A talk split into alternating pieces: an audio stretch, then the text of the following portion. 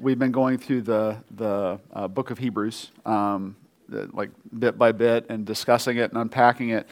And what we've uh, arrived at is that there are really two, two major themes, and they're intertwined together. Um, the first one uh, is that Jesus is better. Um, that's the, um, that's the uh, waiting for Tony to get my slide up. That, that's the, the kind of overriding theme of the whole book. The um, author is addressing a church that is filled with Hebrews. That's why it's called Hebrews.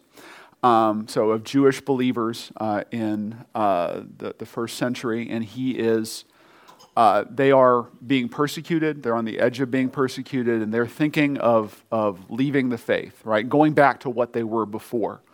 So the message is continually no, don't do that. Jesus is better. Uh, and in order to demonstrate that, the author of Hebrews goes through each of the Old Testament institutions. He starts with the angels. Jesus is better than the angels. Jesus is better than Moses. Jesus is better than the priesthood. Jesus is better than the temple or the tabernacle. Jesus is better than the old covenant. And he, bit by bit, he goes through uh, and deconstructs each and every Old Testament institution and says all of those things uh, were shadows and copies uh, of what Jesus, of the, of the ultimate reality of what Jesus really is. Starts out with his thesis statement right in verse uh, 1 or 2 and says, uh, in, in the old times, right, G, uh, God spoke to us through the prophets and all these other things. But in this, in this time, he speaks to us in the form of his son, uh, who is the exact character and imprint uh, of God. Right? It's, uh, I, I, started out the, by, by telling you that that's a, a, a coin making metaphor, right? They would hold a die over a sheet of metal and go bam, like that, and it would bust out a coin with an imprint on it. That's what God did in the form of Jesus, right? He, he held himself over creation, and Jesus is what you would get if God were made a man. So, uh, somewhat complicated, but that, that's the course of the argument. And then the second point that he makes, right, the thing that flows from that idea of Jesus is better is don't look back, right? Don't, don't go back to what you were. It would be so easy uh, and so um, natural for you to want to go back to, to Judaism, right? Because Judaism's allowed to exist within the Roman Empire. Uh, and, he, and he says, No, don't, don't go back to that. There's, there's no life there anymore. Uh, the, the life that you will find is not in a shadow or a copy, but in what the shadow or copy represents in Jesus Christ. So the, that's the, the big theme or the big message. And we've kind of worked through that over the last five weeks. Um, and then, uh, but I've, I've, as we've gone along, you'll all have noted, uh, those of you that have been here for the study, that I have skipped various passages, and that's because I'm a chicken, uh, but also uh, because uh, these are some of the hardest passages in, in, the whole New Testament and the whole Bible. Um, Hebrews contains five warning passages, and we're going to go ahead and read them this week. They're all rather short, uh, and you'll understand as we read through them why they are controversial or why they are difficult to teach. So let's go to Hebrews, uh, and we'll start with chapter 2, 1 through 4.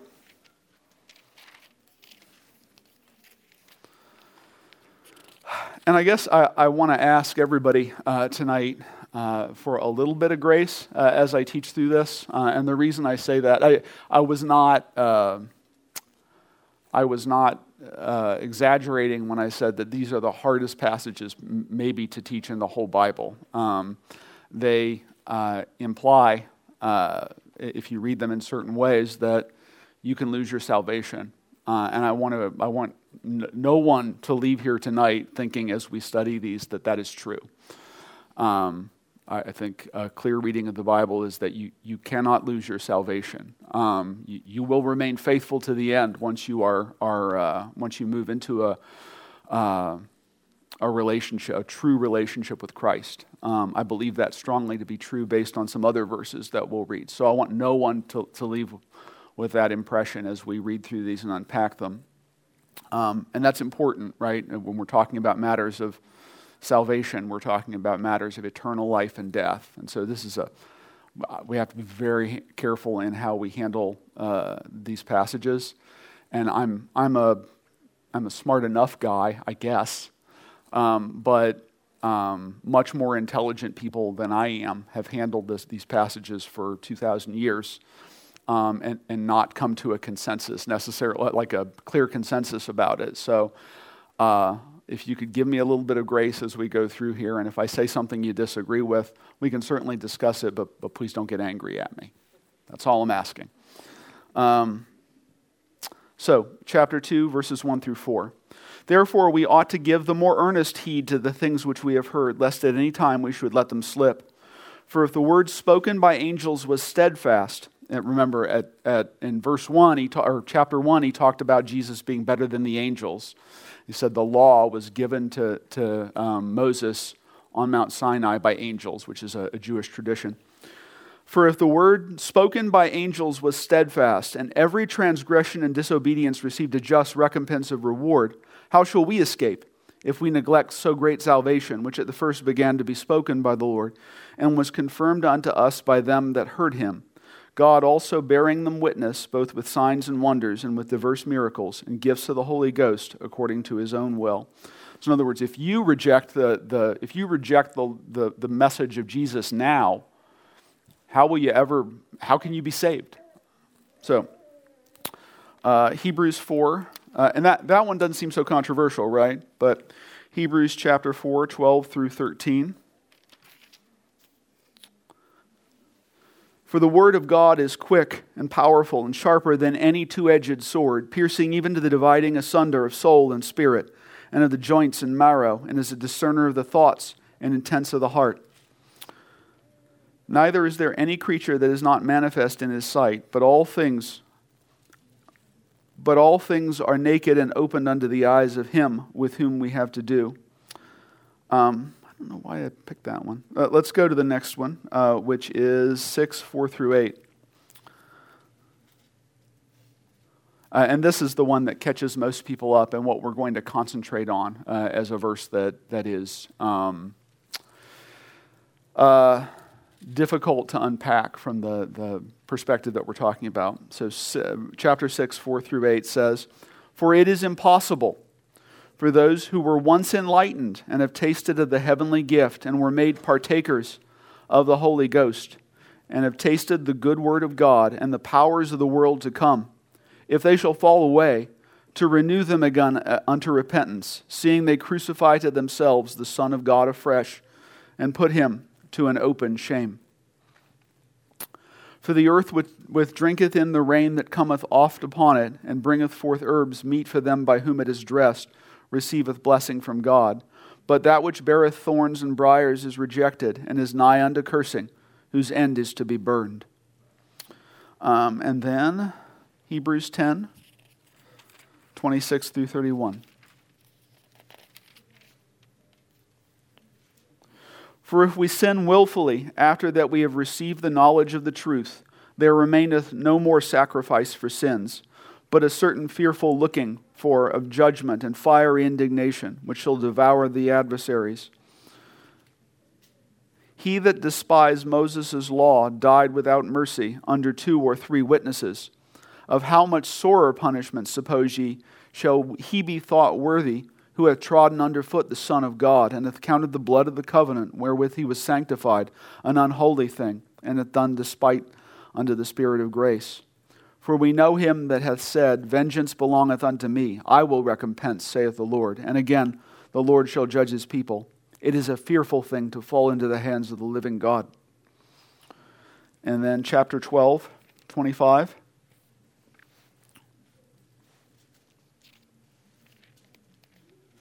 says, See that ye refuse not him that speaketh. For if they escape not who refused him that spake on earth, much more shall we not shall not we escape if we turn away from him that speaketh from heaven, whose voice then shook the earth. But now he hath promised, saying, Yet once more I shake not the earth only, but also heaven. And this word, yet once more, signifieth the removing of those things that are shaken, as of things that are made, that those things which cannot be shaken may remain. Wherefore, uh, we receiving a kingdom which cannot be moved, let us have grace, where, whereby we may serve God acceptably with reverence and godly fear for our God is a consuming fire. Uh, man, this guy has a way with words. Um, so uh, we have a conundrum, especially in Hebrews 6. Um, I think you can see how it's a little, a little easier to talk around uh, the, the passages that surround it.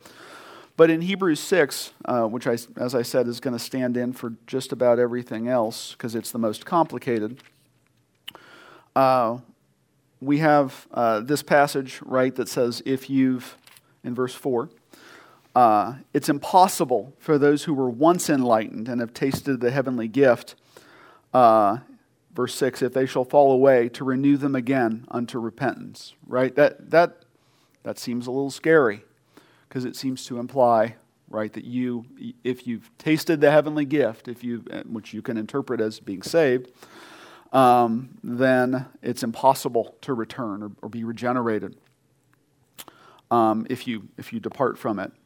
There have been two historical uh, kind of perceptions of this, this passage, um, and I won't go into a, a, huge history lesson about it. And understand that I'm compressing two very complicated systems into like just like a, I'm dehydrating them till they're almost nothing.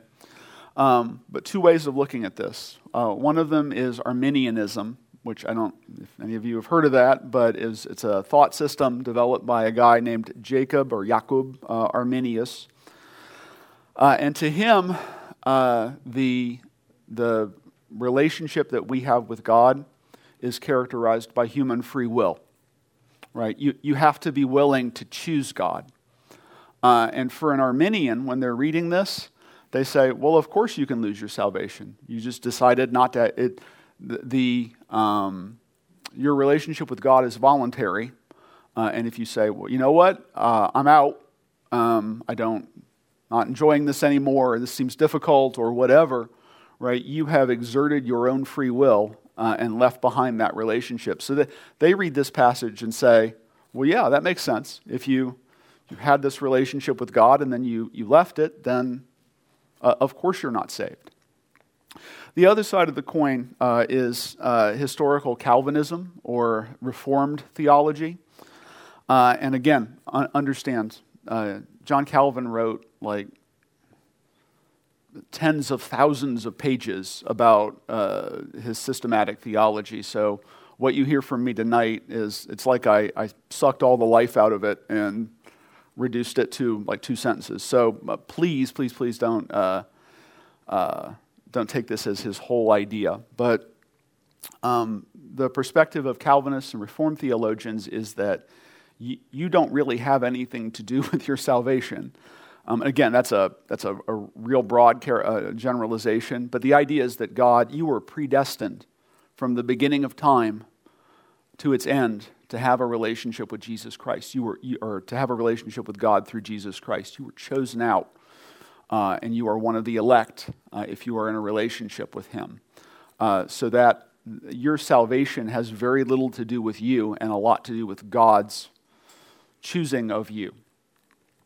Uh, that being the case, uh, when a Reformed theologian reads this, that they can't read it as saying you lose your salvation because they're, they're locked into this kind of doctrinal perspective about what your relationship with God is like. If God chose you from the beginning of time uh, to its end to have a relationship with, with Him, then you didn't have anything to do with being saved. Or you, no act or belief of yours has anything to do with you being saved.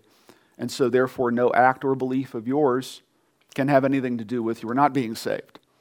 Um, God, having chosen you, will not reject you.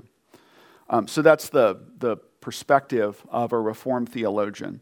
Um, and you say, well, what, what, what, do we think, right, as Baptists? Um, well, we're not Reformed uh, and we're not Arminians. So that leaves us in a conundrum, doesn't it? Um, and, and, as in every case where um, we're not led by doctrine, uh, I guess the doctrine is let's read the Bible and understand in context what this for right the scripture cannot contradict scripture right? You use scripture to interpret scripture. Um, so i ask myself is there any is there anywhere else in the bible where we're told once you're saved you're you're saved? And the answer is yes. And we'll talk about it in a minute. Um, i don't know what my outline looks like. Hang on Okay, so ne- next up, let, let, the analysis of this passage that we're going to engage in or talk about, there, there are ways of looking at it. As I said, an Arminian who looks at it would just say, it means what it says, it means what it seems to say. Uh, a Reformed theologian or, or um, somebody who um, understands that the rest of the context of the Bible is about your moving into a relationship with Christ uh, and then that relationship being permanent uh, is going to go through several analytical steps. Uh, t- Tony, you're not. I love you, brother, but you're not as good as Richard. Richard just he's he's moving right through this stuff. On the other hand, our pastor does it all. So, yeah. Where do you need to go? Uh, analysis. The three questions. The first question is. Um, Oh, that's not right. It's three, three key issues. I, I told him the wrong thing. Sorry. So, uh, and you can just go ahead and show them all. But there, there are three uh, questions we need to ask ourselves when we're, we're kind of analyzing this question. The first one is who is the author addressing? Uh, is he addressing people who are truly saved, right, who truly have a relationship with Christ? Is he addressing people who uh, maybe profess to have a relationship with Christ but don't? Uh, or is he addressing someone else? Um, so that's the first question, right? And the first way that you can kind of figure out, uh, okay, what, what's the possible range of meanings that this verse can, that this set of verses can have? Second one is, well, what, what's he telling them not to do, right? What, what does it mean to fall away or turn away? Um, and right, there's there could be a range of meanings of meanings there. Does it mean uh, a actively rejecting the, the um, uh, actively rejecting Christ? Does it mean just not practicing? Does it? What does it mean? Right. That's that's a question that you could ask yourself, and then there's a range of meanings there. And then finally, what's going to happen to you if you do the thing that he warns you about, and you're in the group that's being addressed? Um, so what what does it mean that you're not able to return uh, like what what happens uh, to you as a result of that.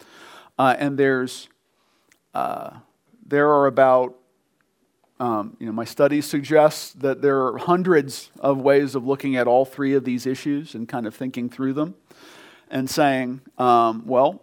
Uh, you know, he's not really addressing saved people, so that, that kind of gets you out. Or he's addressing saved people, but um, the consequence that he's warning of is a lack of earthly blessing. It doesn't have anything to do with your eternal destination.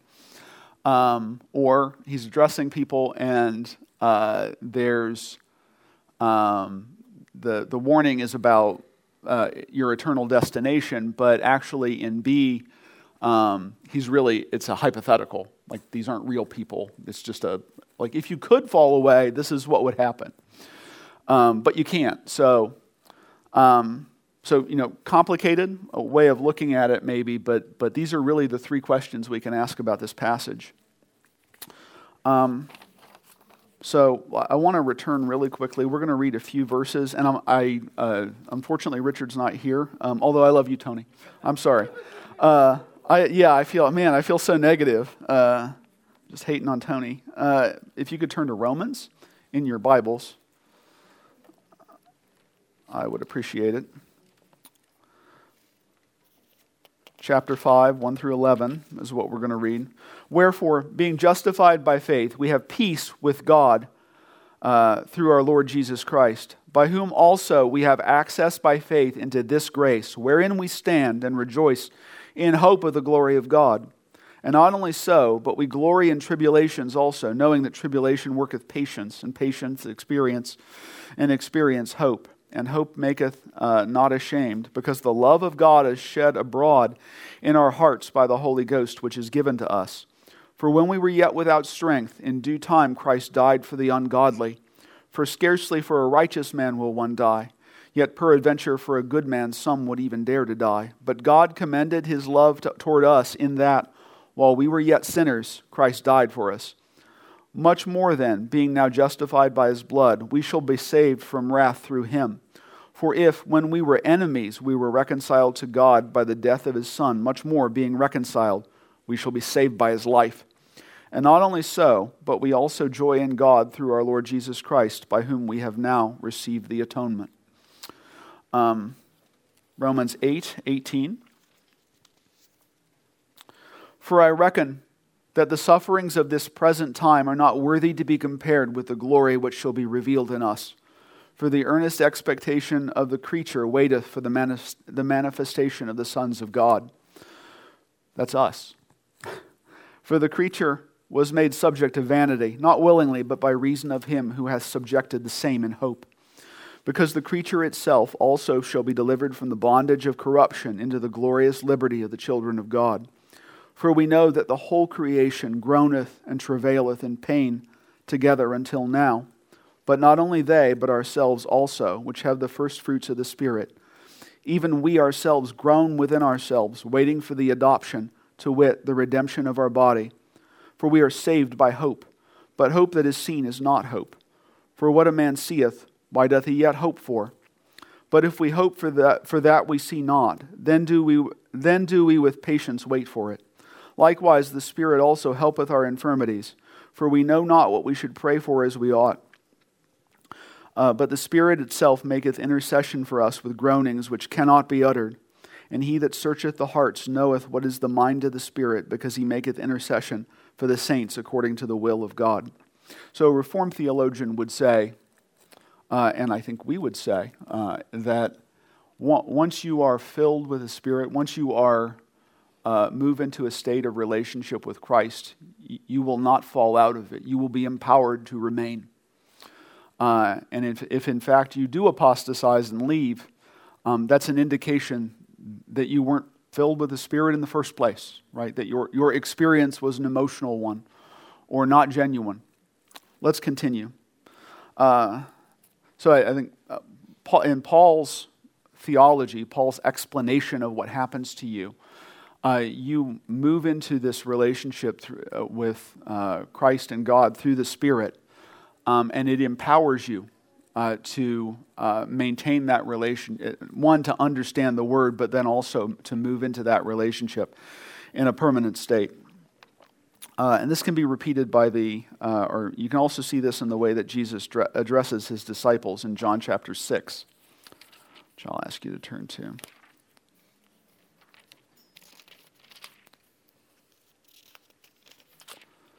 Thirty-nine through forty. John chapter 6, 39 through 40, which says, And this is the Father's will which hath sent me, that of all which he hath given me I should lose nothing, but should raise it up again at the last day. Right? This is, this is Christ making a promise to his disciples. Right? He's saying, God said that, that all I have gained, I will never lose, ever. And this is the will of him that sent me, that everyone which seeth the Son and believeth on him may have everlasting life, and I will raise him up at the last day.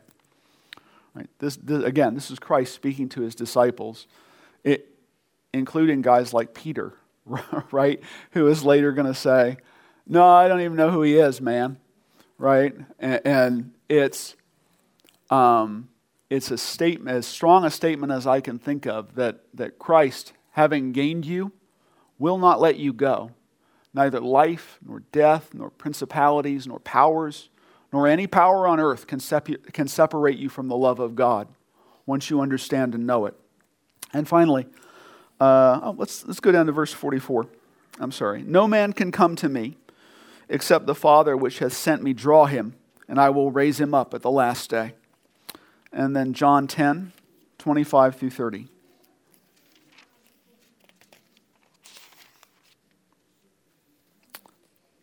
I'm going to check my watch, but it's not because I'm bored. It's because I don't want to bore you. Okay. 25 through 30.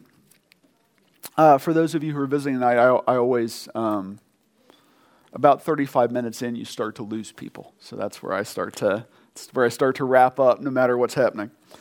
Uh, so 1025 through 30 says, Jesus answered them, I told you, and ye believe not. The works that I do in my Father's name, they bear witness of me.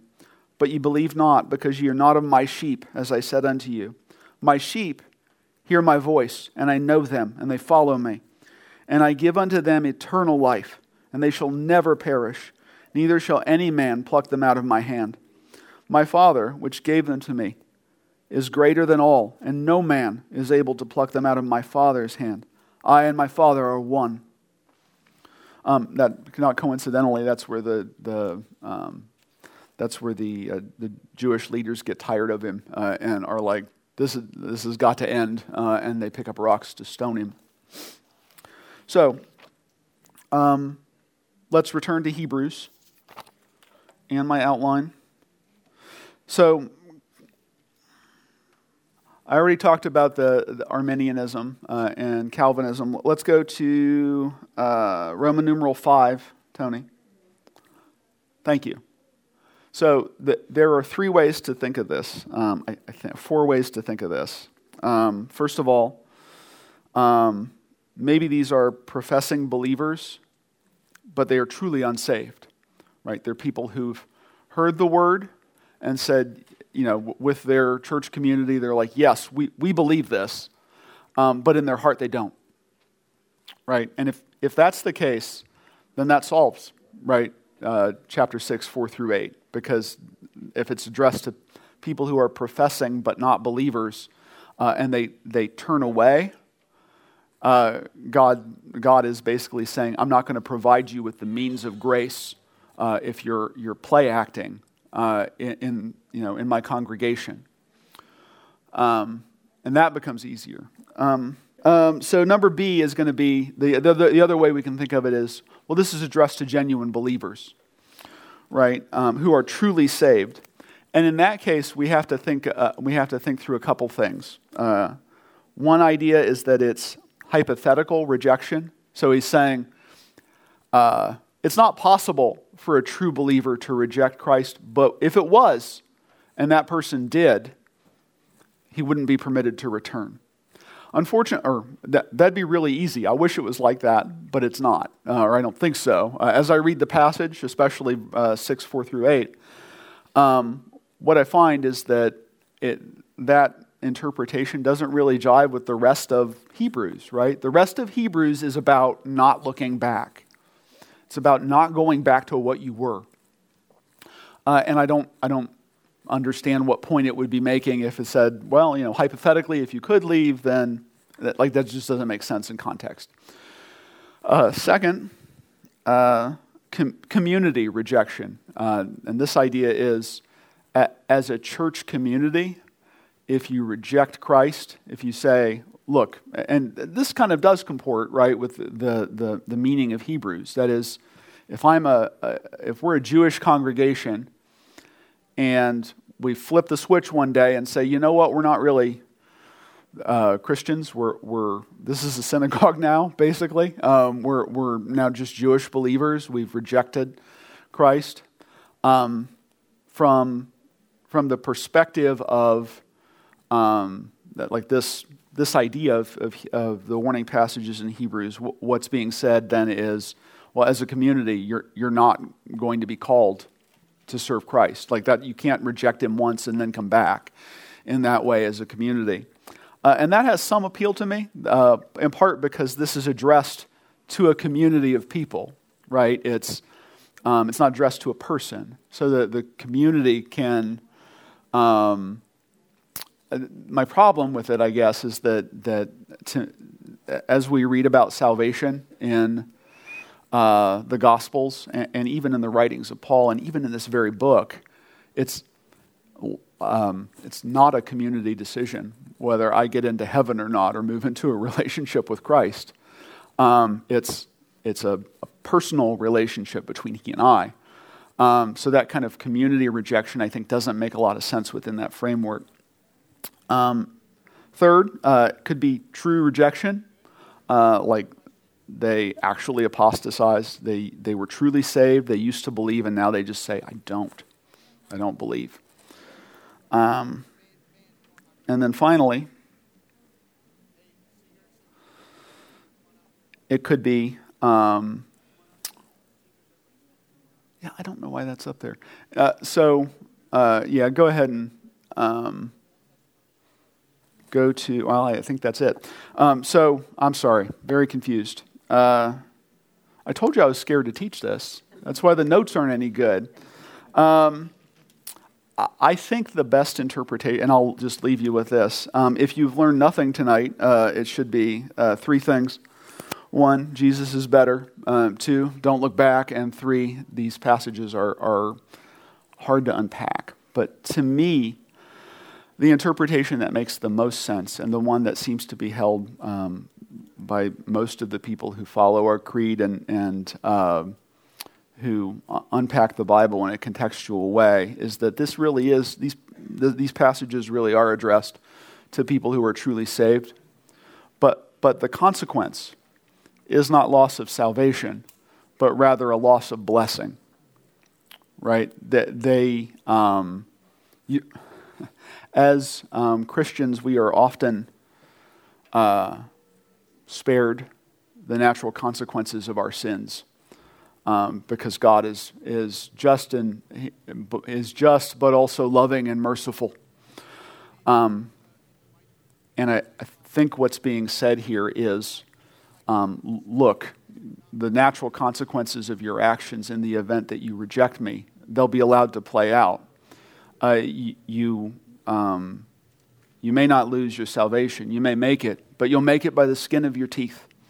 You'll lose heavenly reward um, and you'll lose the, the earthly blessing that often comes with being uh, uh, that often comes with being favored by God.